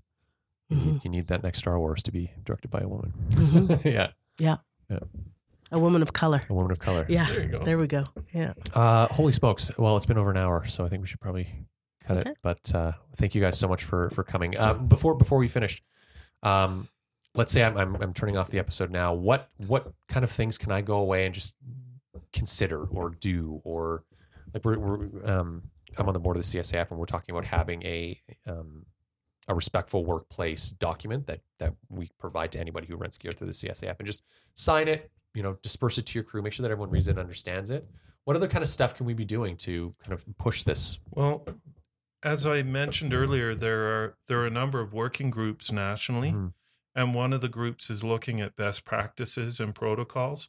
So there there are many minds focusing on this very thing, as well as what training is available. Um, there are uh, people looking at how their contracts are worded and Right. what does it, what what does a non-disclosure agreement really guarantee, or how effective is that? Oh, or what is the yeah. so all of these questions are being asked by at least 25 national groups. Uh, um, and I think that in the months ahead this year, we're, they're going to be rolling out to everybody so that we can all be on similar page as to what our goals are, what, what, what the policies ought to be and um, you know on the i'm a, on the training one um, what are the best courses how do we make Yeah. them affordable for everyone Right. maybe we go into high schools maybe the interesting thing happening there is the colleges and universities wanted to join that group Right. because they said we've got problems the same Right, problems of course, yeah, everybody's got them and we've got them big time so they're in on it so Right. so i think i think there'll be a period of about six months where we're kind of waiting for everyone to report back all Right. of the things like uh, the committee i'm on is doing a national database of all the trainings and then it reports on what the most effective ones Okay, are cool. best practices group those guys um, that gang will report all of their stuff so i you know i i i would wait and see i think in the next Sure. six months there's going to be a plethora of information coming back hmm Uh, I still am at the part when we're talking about grassroots that Yeah. knowledge is power. okay, and um, being able to empower workers to know what their rights, roles, and responsibility are, um, and to know that the employer um, is held responsible for having a safe work environment, and and um, that those are kind of those key items that will allow workers. Um, to know how to take the next steps, um, and so it is really about training and Yeah. education and that knowledge is power the more that we know the more that we can do yeah i just um, i just produced a feature last year and um, I, hadn't really thought too much about creating a respectful workplace. And i think thinking back on it my attitude was apart from from you know knowing everybody that i brought on board and trusting them just kind of hoping that nothing bad happened. But what like what what should i have done do you think differently? Nothing happened on set that i know of anyway but um, i think maybe a document would have been probably a better approach and just making making sure that everyone knew that they had someone to come talk to if Yeah, I mean, I think knowing how to report something, Yeah. to know that um, that there is kind of a, a code of conduct and policy in place Yeah. around how we treat one another, and um, and I think that that's important. And it does actually come from the top, Yeah, and sure it does. and and so that you know you as somebody who is creating um, a work environment and producing um, a, film is you know people are looking to you yeah and so if you are having those safety meetings and and um, you're having your production meetings and you're talking about this is what a respectful workplace looks like and it um, is about being fair and Yeah. talking to each other mindfully and you know like however way it's framed that your folks take that and run with it Mhm. and uh, will do that. Uh, we have members who, um, you know, you brought up the construction site. Well, it's the construction workers who are resetting the tone by having their toolbox meetings and talking about this is what respectful Right. workplace yeah looks like. exactly It's those folks that are resetting the tone because um, the effects of not doing that, um, it's too much for them. And so they've found a way in which to talk about it, to have those things posted, um, to talk about um, uh, these issues that come up and to put the supports in place. And those are um, the people that are doing that work, right? And, and really, um, if you give people the tools to do good, Yeah. they will do it. right well and it's an ounce of prevention too right is making sure that you set the tone before anything happens Mhm. create that environment where people feel safe um And then address it when it does and happen. then address it when it does happen yeah yeah, Right. yeah. but you would also hope that by setting out those standards hey this Mhm. is a respectful workplace we don't tolerate that kind of stuff Right. that you'd be avoiding it hopefully Right. altogether And it's like you can feel the tone and the workflow of a set when you come onto it. And we have one show that's shooting in town currently that there's a really, really good safety relationship and discussions. And if it's too cold, they they are very proactive about moving people indoors and Right. salvaging their Yeah. day and doing all that comes with minus 33. But to see that those discussions happening at the beginning of the workday Yeah. and the crew they feel supported and Right. they work that much harder and they put more well they're the more screen. productive and they're more creative I yeah think- exactly I think yeah so. So, and I've heard good things about your stuff. So, I, I'm Mm. hoping that your culture is good and that people are supportive and proactive. And Yeah, I, th- I mean, I think it is, but at the same time, it's about being, um, it's about approaching it with intent, Mhm. all right, and actually taking actionable steps to ensure that it's happening, not just, not just leading by example and being respectful, but also, um, yeah, like just taking an active hand in it. yeah, Um, I think so. Something we could be doing. Yeah, I think a respectful crew is a productive crew. right, and not an accident either. Yeah, yeah, totally. Um, so, uh, how can I guess, Damian, we, we know how to follow you. We, we talk about IATSE every week, but um, how can we follow this along specifically with IATSE? Just kind of pay attention on social or? Um, yes, definitely. You know, I I continue to encourage uh, community members to take the training. Well, we try to make it as affordable as as we can for Yeah. people, and, and um, it, it does include a well catered lunch as well. so. But um, there's that. There, there. We will be through our social feeds. We will be Okay. reporting that in terms of um, our priority. This is a this is a high priority, and we we tend to follow and report on Cool. progress. And and as I mentioned, we're expecting those national committees Yeah. to report back, and uh, we'll make sure that uh, the community's aware, and and we always support. You guys always take. Uh, um, an interest in what's Yeah, going on yeah. and what the offerings Yeah. are and the changes. So I'm sure you'll probably be reporting on it. Yeah, well, I hope so.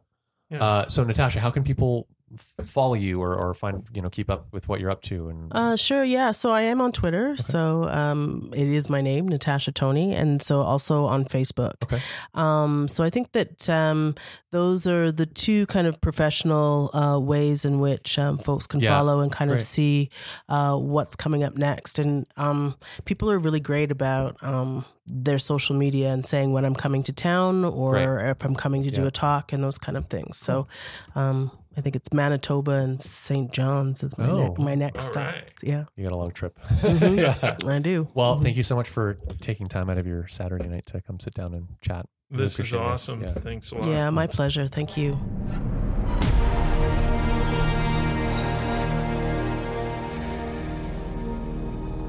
All right. Yay. Wow. Yeah. Yeah. What a great conversation. Yeah, and, and again, so glad that that that um, we could, you know, jump into that topic Yeah. um, with the podcast, and, and it's so important. And and especially, you know, for me, it's all about utility with all of these conversations, Right. Uh, Whether they're you know about editing or or whatever. Like, give me something I can use and. Really got some some tools in the toolbox to to actually you know broach those kinds of conversations. Yeah, that absolutely. Need to start being had. Yeah, well, that's just it. I mean, we talked about you know how to, you know, how to have these conversations, which is kind of the first uh, barrier, I think, into, totally to moving totally stuff because yeah i mean it's uh, yeah you- you- I I think we've all probably been on set and seen something or heard something it was like i, I don't know like yeah I, I know that that's not right but i don't really know how to behave Even about so- that yeah, so yeah. now now we do Um, okay, let's get into the news you can use. Uh, sponsored every week by Bleeding Art Industries, and this hot tip of the week is about the wild card, the unexpected situation or element that demands a solution the day of the shoot. Spur of the moment problem solving on set becomes easier with experience, but preparing for it by being well equipped, alert, and observant will give you a head start. Cool and confident handling of the unexpected is the goal. Be ready to improvise a solution with a positive take charge attitude, and your reputation for being professional and prepared will grow on set. That's totally true. I mean, that's what being on set is. i right? love this Yeah. tip yeah i i, I think I, I yeah i read it while i was away and it's so fantastic because uh not only because it names the thing that is inevitably coming your way uh, on set, the the wild card. I love also that it's optimistic enough that there will only be one wild card. Let's just say it'll Yeah. be the one wild card. There's usually only one at a time. It's though, true, yeah. it's true, yeah. but yeah, I mean, creative problem solving is basically what being on set is. For sure, for Right, sure. so- yeah. Yeah, and what a great great tip. You got to be prepared for sure. Um, so you can see all the Bleeding Art Industries hot tips at www.bleedingartindustries.com. All right. So uh, in Edmonton, the Artist Project Grant uh, is uh, coming up, um, and uh, the purpose of the of the grant here is to uh, invest in the specific projects of individual artists and art collectives as they pursue uh, artistic and professional advancement. So you can apply for grants of up to five thousand dollars twice a year. Deadlines are February fifteenth, so that one's coming right up, and also September fifteenth. Um, and the who's putting this on? It's the Edmonton Arts Council. Yeah, looks yeah, like. that's right. That's cool. Um, and, and there are larger grants available as well, between five thousand and one dollars and twenty five thousand dollars once a year, with a deadline June fifteenth. How jealous am I? Uh, Yeah. of these Edmonton Yeah. creators that get to access this. This is fantastic. Yeah, it is cool. Um, so yeah, check it out. Uh, sh- uh, more information in the show Yeah. notes, but grants.edmontonarts.ca is also where you can find out more information. Uh, the AFA has a scholarship uh, of up to five thousand dollars uh, that they're going to be awarding to a young Alberta film and video artist who shows extraordinary talent in film and video arts uh, in a film and video arts form, and who demonstrates clear educational or training goals. Um, so yeah, if you're if you're kind of getting started and you have something that you want to, you know, course you want to take or uh, post secondary something like that, um, definitely apply. You can get up to five thousand dollars to pay for tuition. The application deadline is coming up quick, March 1st. Um, so have a look sooner than later. Uh, the full uh, details are in the show notes. That's a cool one. Yeah. Uh, call for onset volunteers for a CSIF member shoot. I love this. We don't we don't see enough of this. This Yeah. is great. Shoot happening. Uh, it's going to be an interview with a First Nations elder by a museum curator. Oh, at cool. the Glenbow Museum on the eighth floor. Um, so uh, this production is in need of uh, an assistant uh, to do kind of research. It looks like script supervisor, first AD, producer, DP, editor, uh, sound and music person, gaffer, key grip, artist uh, capable of doing professional level motion graphics and animation. So lots of help needed on this. Um, and, you know, it's an opportunity if you're a CSIF member to get some CSIF volunteer hours Yeah, in as absolutely. well. Um, and uh, so, you, yeah, you can check out uh, the, I guess, the CSIF mailing list for more information. I think so. Yeah. Um, or, or check out the show notes because uh, Rosalind Whaley, I'm sure I pronounced your name wrong. Rosalind Wally. Um, looks like she's kind of putting a team together. So Yeah, if you know if you're looking to get involved in a project that um, is kind of just kicking off, it's a great way to get uh, a pretty sweet role on a on a film set. totally. Um, yeah, I, I don't know if we should say exactly what her email address is. Maybe not, but, you, uh, you can you can find it. I assume in the in the yeah. There's a link in the show notes to uh to the actual To the newsletter. If you don't subscribe, you can Right. yeah you can get right to it there. Right on. Uh, Um, okay, so Damian talked about this at the start of the episode, uh, but the uh, the Calgary Film Oscar Party and fundraiser uh, is coming up. It's called the Red Carpet Affair, celebrating Hollywood's best.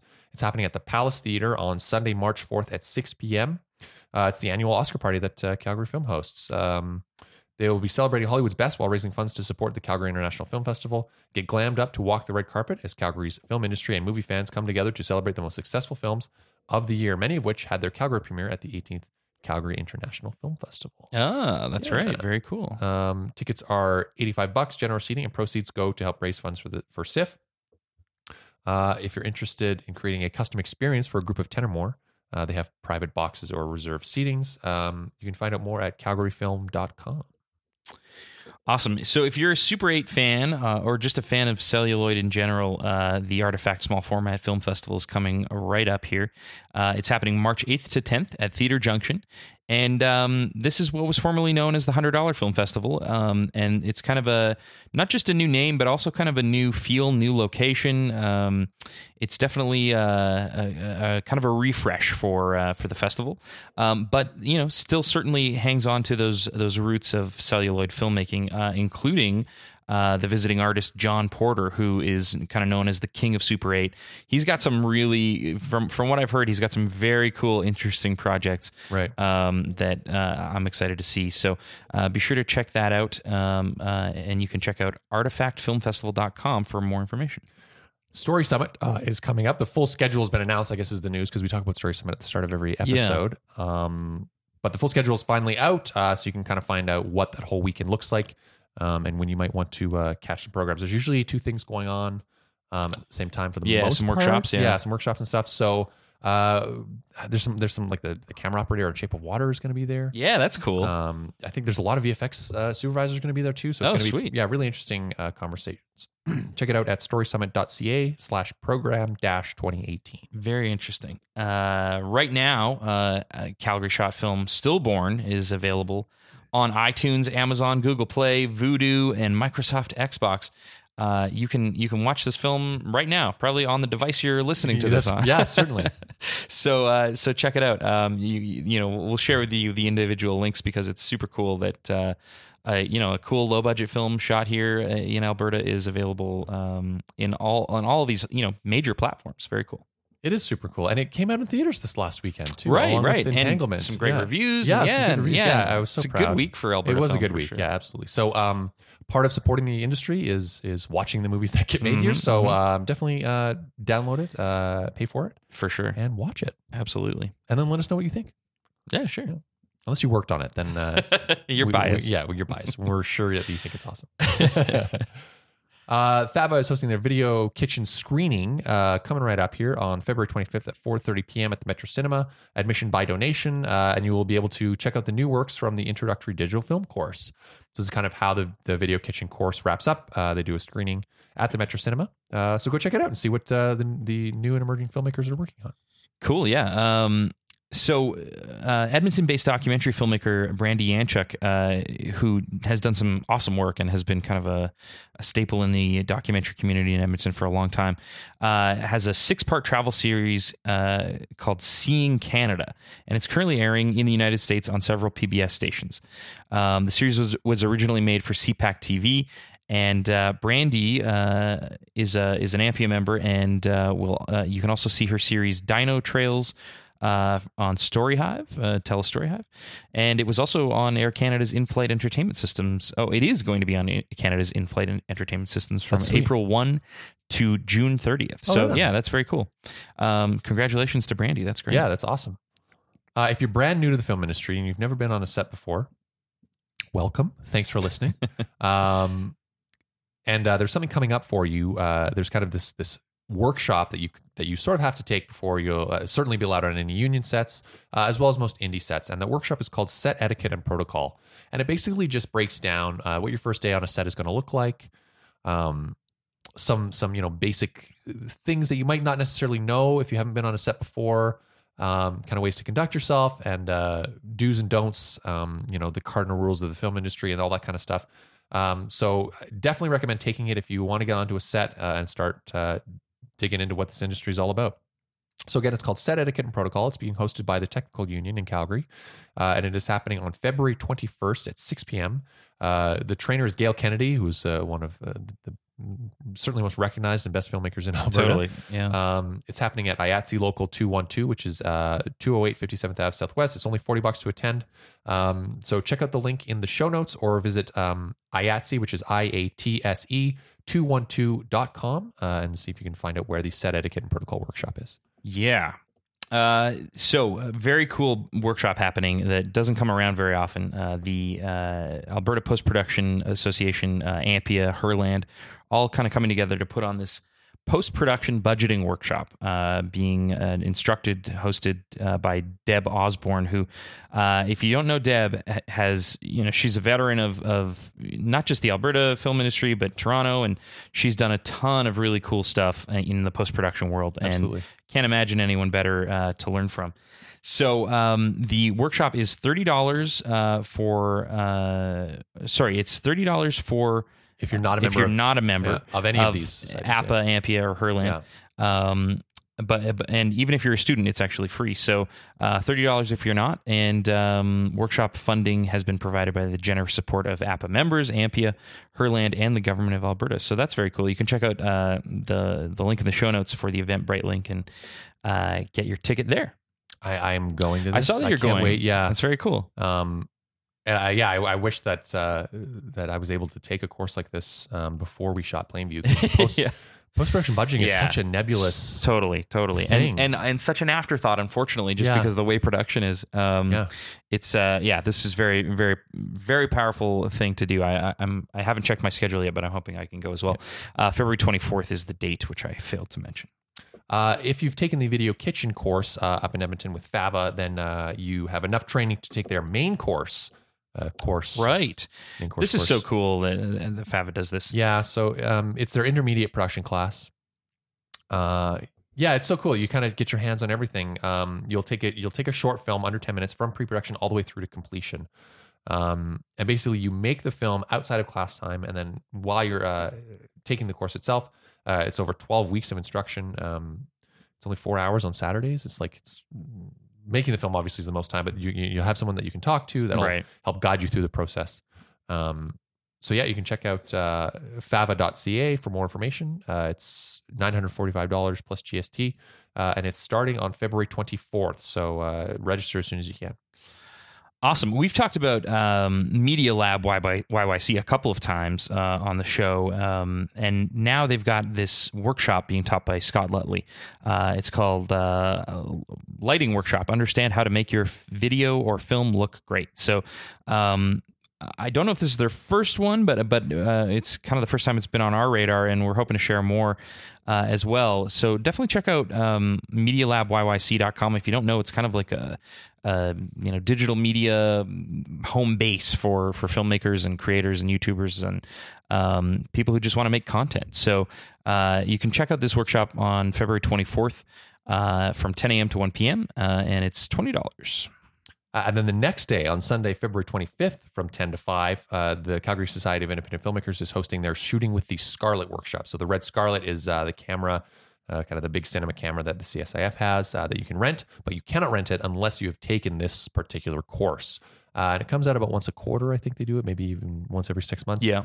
So um, if you're thinking about renting that camera, or if you just want to learn how to use the Scarlet, uh, it's taught by uh, none other than Aaron Bernakovich, who probably knows this camera better than anyone else in Calgary. Um, again, it's happening Sunday, February 25th. Uh, it's $120 for members or students and $160 for non-members. Uh, you can register at csif.org. So you were talking about Fava's main course Yes. class recently. Yes.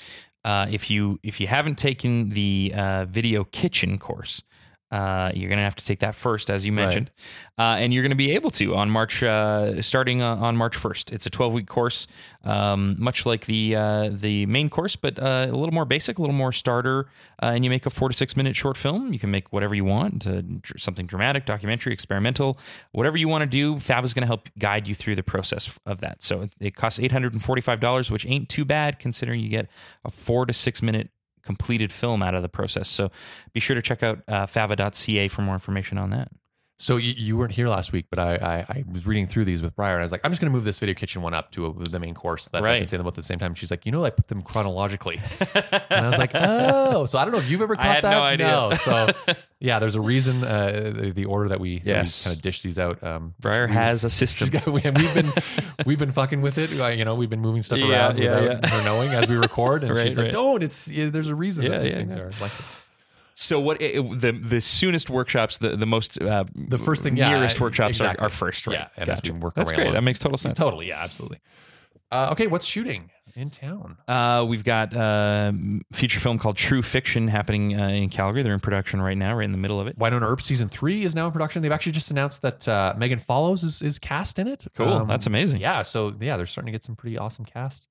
Uh, I think that was that was huge news. In Yeah, the, that is a big. community. Yeah, well, I didn't know that Yeah, until right so- now. That's yeah, amazing. So she's kind of um, she's cast as the mom uh, Huh. in season three. So right, right. Uh, Anne of Green Gables, right? yeah, that's right.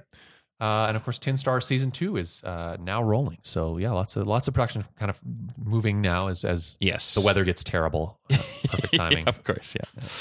Uh, if you are looking for some work in the film production industry, uh, the there is a uh, post production editor uh, position available up on MediaJobSearchCanada.com. Uh, it's a casual position with Pyramid Productions, and um, you know they do some amazing work. Uh, won't go too deep into it, but um, I think you get the picture. You you know, working as a casual editor could be the perfect opportunity for someone who is you know maybe focusing on a, a filmmaking career, getting their own projects off the ground, but also you know working for Pyramid uh, occasionally or casually uh, to help pay the bills. Um, sounds like a cool strategy to me. Uh, you're going to want to apply for this job by February 16th, so that's coming right up. Sweet. I like Pyramid Productions. If you if you haven't been there, Yeah, I'm so jealous of their. it's an amazing facility. building, They've like- got it all. Yeah. yeah, it's like all this one stop shop. Like Yeah. they've got their own studio space. They've got their own editing bays. Their color grading suite. Like it's It's unbelievable. it's amazing. Yeah, Yeah. it's really really amazing. Something that uh, I will have someday. Yes. Not, maybe not that one, but a version of that. Probably Yes. a crappier version of that. Uh, okay, so what do you recommend for this week? then? What do I recommend? I, I'm. Uh, I, I was. I mean, the the whole Cloverfield world is is unbelievable to me. I, I I'm always you know shocked and impressed with what they're doing. I mean. With with what JJ has done as far as like, like he's created you know like Slusho and there's like there's all this web content and uh, there's only three movies uh, but uh, there was a surprise movie um, that I, I mean I I had heard just vaguely that uh, they they had already completed production on the next Cloverfield movie out of nowhere, like it was a surprise. Yeah. uh, and I was like, oh sweet, that we'll probably see that. I don't know, maybe Yeah. in a couple months. And then apparently, I I was watching the football, uh, the football, the football, the, football big old football game, the series- the Super season Bowl finale. the season finale of football this year. Uh, and uh, I was watching it in Spanish in uh, Nicaragua, and uh, it was great. But I was at in a bar, and I I, I don't know if I missed it or if we didn't even get it because it's a Spanish channel.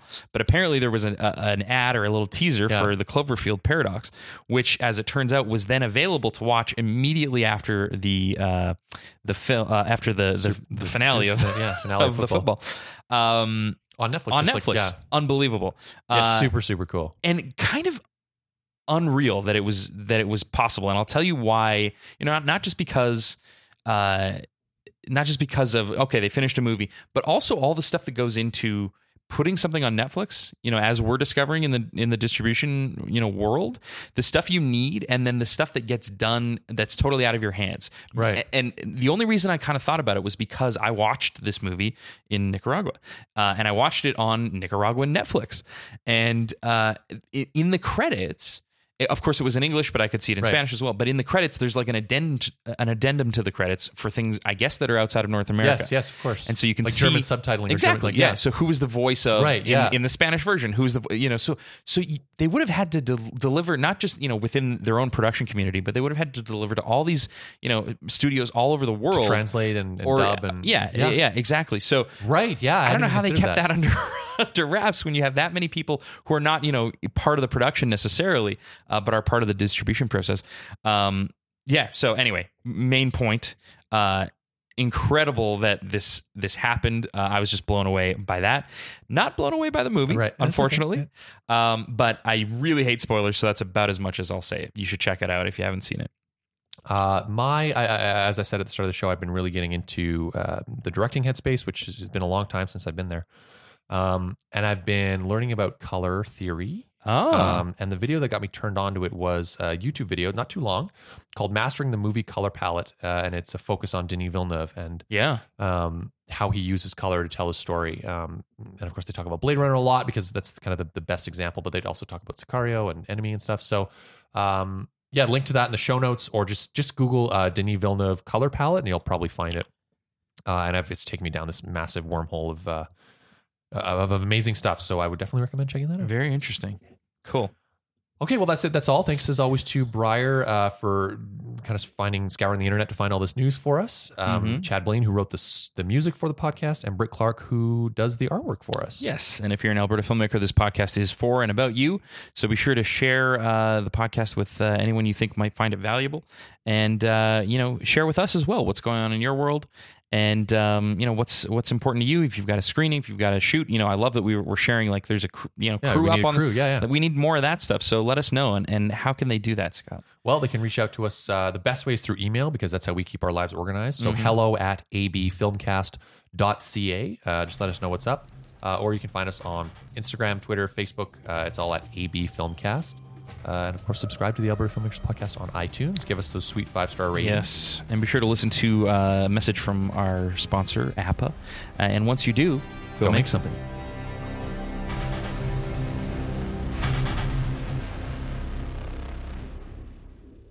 The Alberta Filmmakers Podcast is proudly sponsored by APA, the Alberta Post Production Association. APA represents technical and creative professionals working behind the scenes in editing, sound, and visual effects.